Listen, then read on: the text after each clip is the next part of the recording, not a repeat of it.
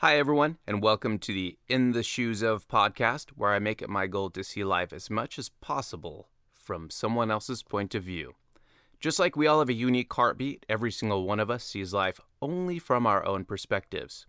Think about it. Can you see and process life exactly as Elon Musk sees and processes life? The answer is you can't, and it applies to every living conscious being here on this pale blue dot.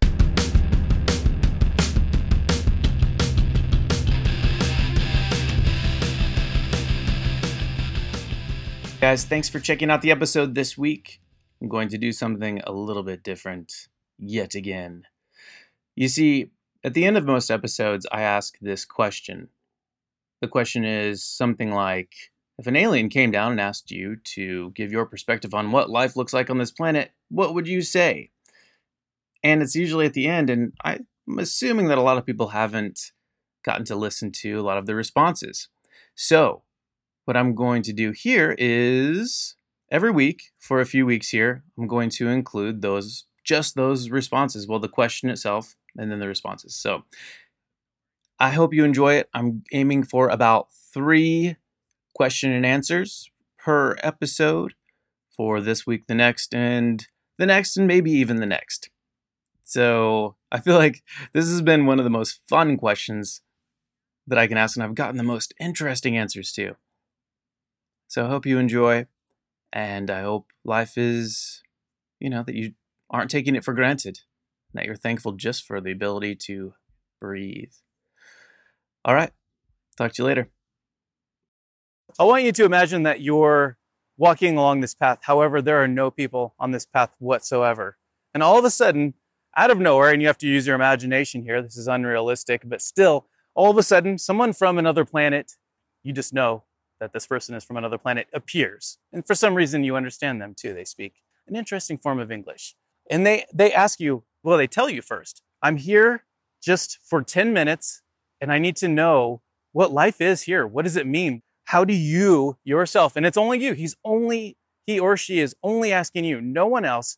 You're kind of representing, I guess, humanity, like how you see and perceive life on this planet. What would you tell them? I'd say welcome, welcome to this planet. How long are you staying? I happen to be uh, someone who is a little bit closer to the earth than some of these average folks here, and my beliefs are very unsophisticated, and I feel like I'm a little bit closer to this Mother Earth. And in this world, we breathe air that's very clean, and we drink water that's very clean, and we live under the light of one sun the sun comes out during the day. At night, it disappears on the horizon of, over there. And they say that it goes to the other side of the world, which is true because we know these things. We're not dumb. And uh, we have science here in this world, and um, we figured out a lot of different things. And we we are observant of the the stone prayer. And I happen to be someone who delivers uh, stone prayers for those who still believe in it and I'm hoping it'll come back. And do you do the stone prayer? So anyway, it's just I, I, am sharing this with the world now, and so um, you're welcome to contact me. Zak flying around at Yahoo. Z A K flying around at Yahoo. Zak flying around at yahoo.com. Okay, excellent. Yeah. That's perfect. Thank you, Zak. Seriously, Zak flying around. Thank you. My last question actually is going to start off with having you imagine something for me. Okay. So imagine that one day you're walking through a lush green park, let's say it's Hyde Park in London, on a beautiful spring day, when suddenly a yellow spacecraft appears and out steps an alien who looks and talks very much like the British actor Benedict Cumberbatch. Nice. But this, yeah, but does not blink much, if at all.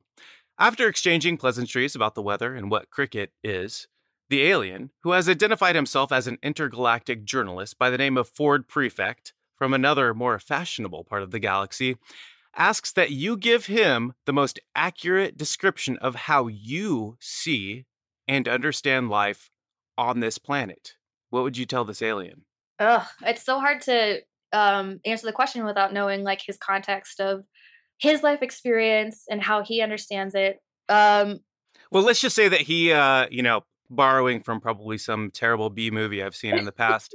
that he, he he's been watching us from afar for a number of years anyway, and he's just still he's kind of doing this little. uh uh, he's just researching the planet, you know, but he knows enough about it. He knows enough context uh, to identify kind of what you're talking about. He'll he'll know what you're talking about. Okay. Um, I guess that I would say that everybody has their own their own journey, and everybody's sort of like looking for what it means um, for them. And for some people, it's being creative, and for some people, it's like making money, and for some people, um, it's finding God, and for some people, it's like you know finding love and um, be like or family and friends and family and their relationships um, and that it's different for everybody and that everyone's sort of like searching for their own place in the world and that's sort of like what the human journey is about and i would also ask him why he looks like benedict cumberbatch That's really cool. And uh, yeah, I did actually talk with him because this is a real person.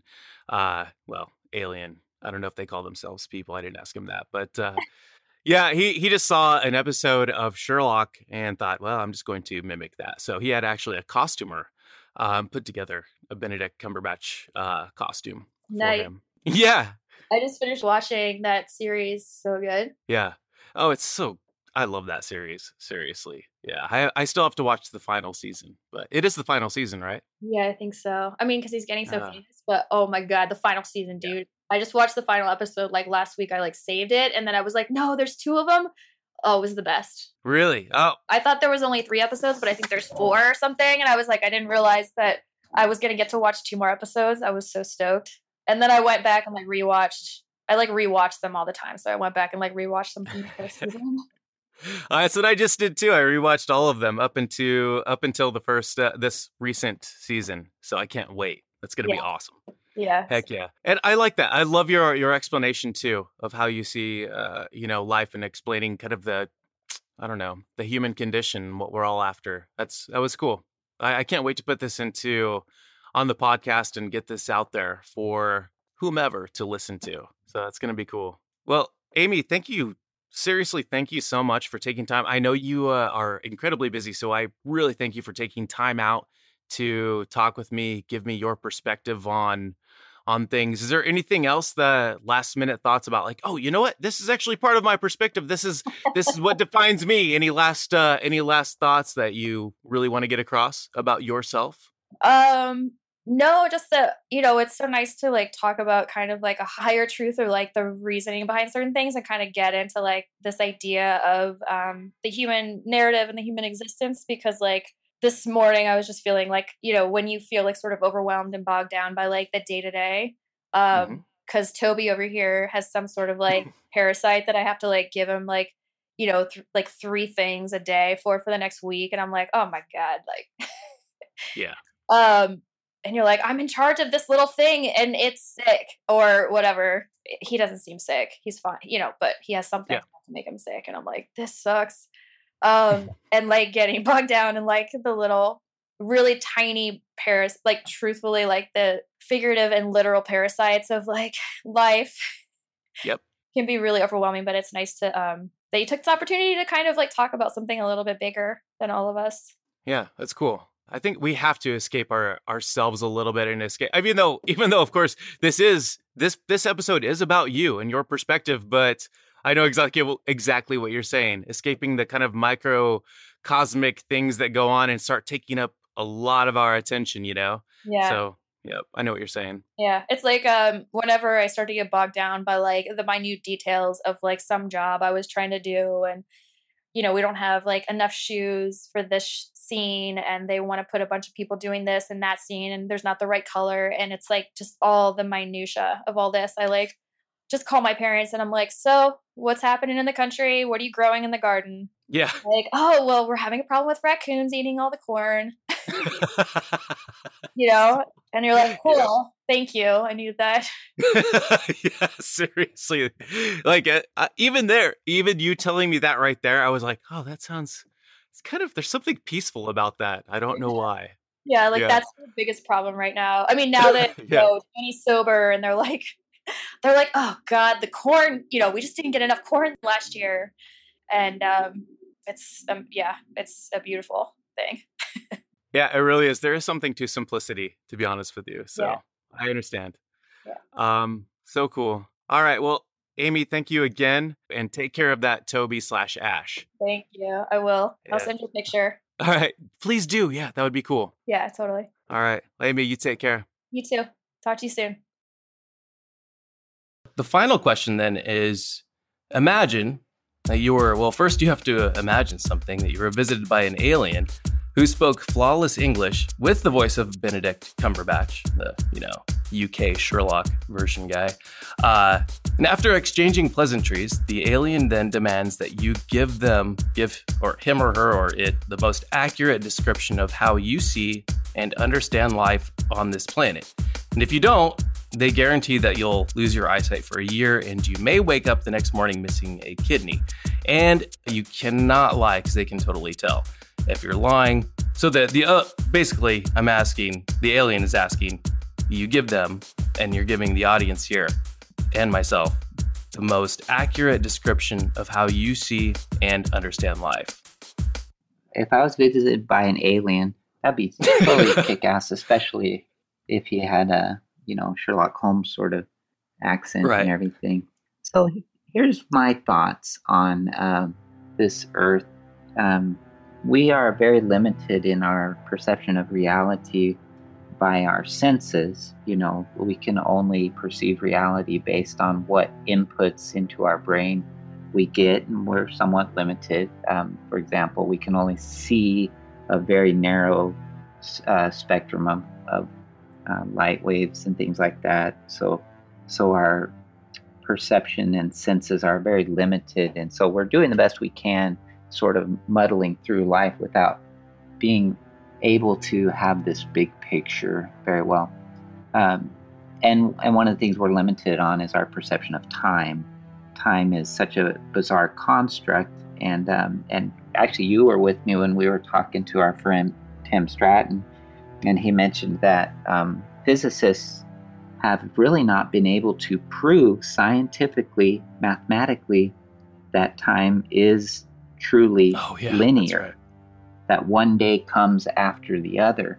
And so, as citizens of this planet, we're very much stuck in this idea that tomorrow comes after today. But does it? Uh, mathematically, it makes more sense that time is all happening at once.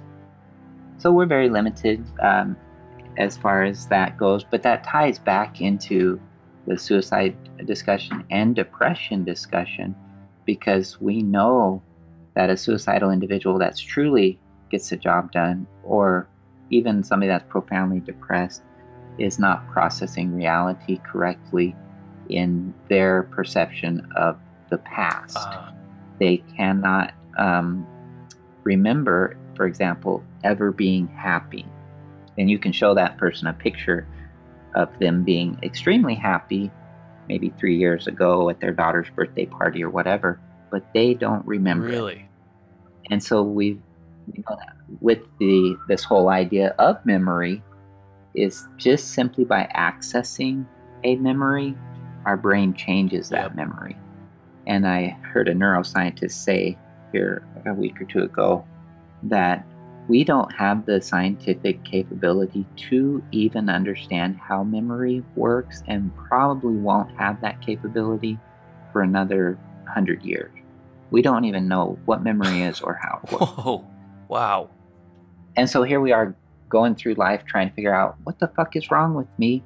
And we don't even know how the brain works yet. Right. So, sort of my life mission is to go around helping people to increase their executive Yep. functioning, which is the working of their prefrontal cortex. And the best way, easiest way to do that is by increasing the working of your vagus nerve. That's kind of my mission in life and simple simple ways to do that simply sleep better and eliminate all the crap that you eat we we ingest so many toxins on any given day that our body isn't designed to like um, high fructose corn syrup or whatever that it really shuts down our vagus nerve and that directly impacts things like our social functioning how nice we are to other people Hmm. if our brain shuts down, our prefrontal cortex shuts down, we are in fight or flight mode, which is our crocodile brain. And so other people seem threatening to us. We feel threatened by other people. And we see that dynamic play out in politics and in um, the broad picture of an entire nation who is scared of Yeah. each other. We are, uh, and so then people do really weird things when they're living in their crocodile brain. Um, they lash out at other people. They have road rage. They beat up their spouse. You know, and so that's kind of my mission in life. Is if we can increase executive functioning, that will eliminate the alcohol problem in the world. Uh, Two billion people in the world drink alcohol every single day. Um, just another interesting statistic I've been ruminating on is clean air. Uh, clean air, yeah, that's on the World Health Organization's top 10 list. Uh, it's a number 10 uh, reason people die in this world. They don't have clean air to breathe. Three billion people in this world still cook their food over an open fire inside their Ah, home yeah. Yep. and then they die. They die from lung disease and air pollution, indoor air pollution. So we don't even have that problem solved. No wonder they're not able to use their executive functioning, um, and they're they're stuck in this uh, self-perpetuating cycle of homelessness and poverty. Because to get out of poverty, you have to have a prefrontal cortex that works. So that's uh, did that answer the question? That's kind of what I would tell this alien. Um, what I see going on is a lot of vagus nerves not not working. Hey, thank you so much for checking out this episode of In the Shoes of. If you like or don't like the podcast, feel free to leave a review or reach out to me. My email is jnickel42 at gmail.com. Can't promise you I'll get back to you right away, but I'll definitely try and get to it. Anyway, thank you so much for checking it out. Until the next time, see you later.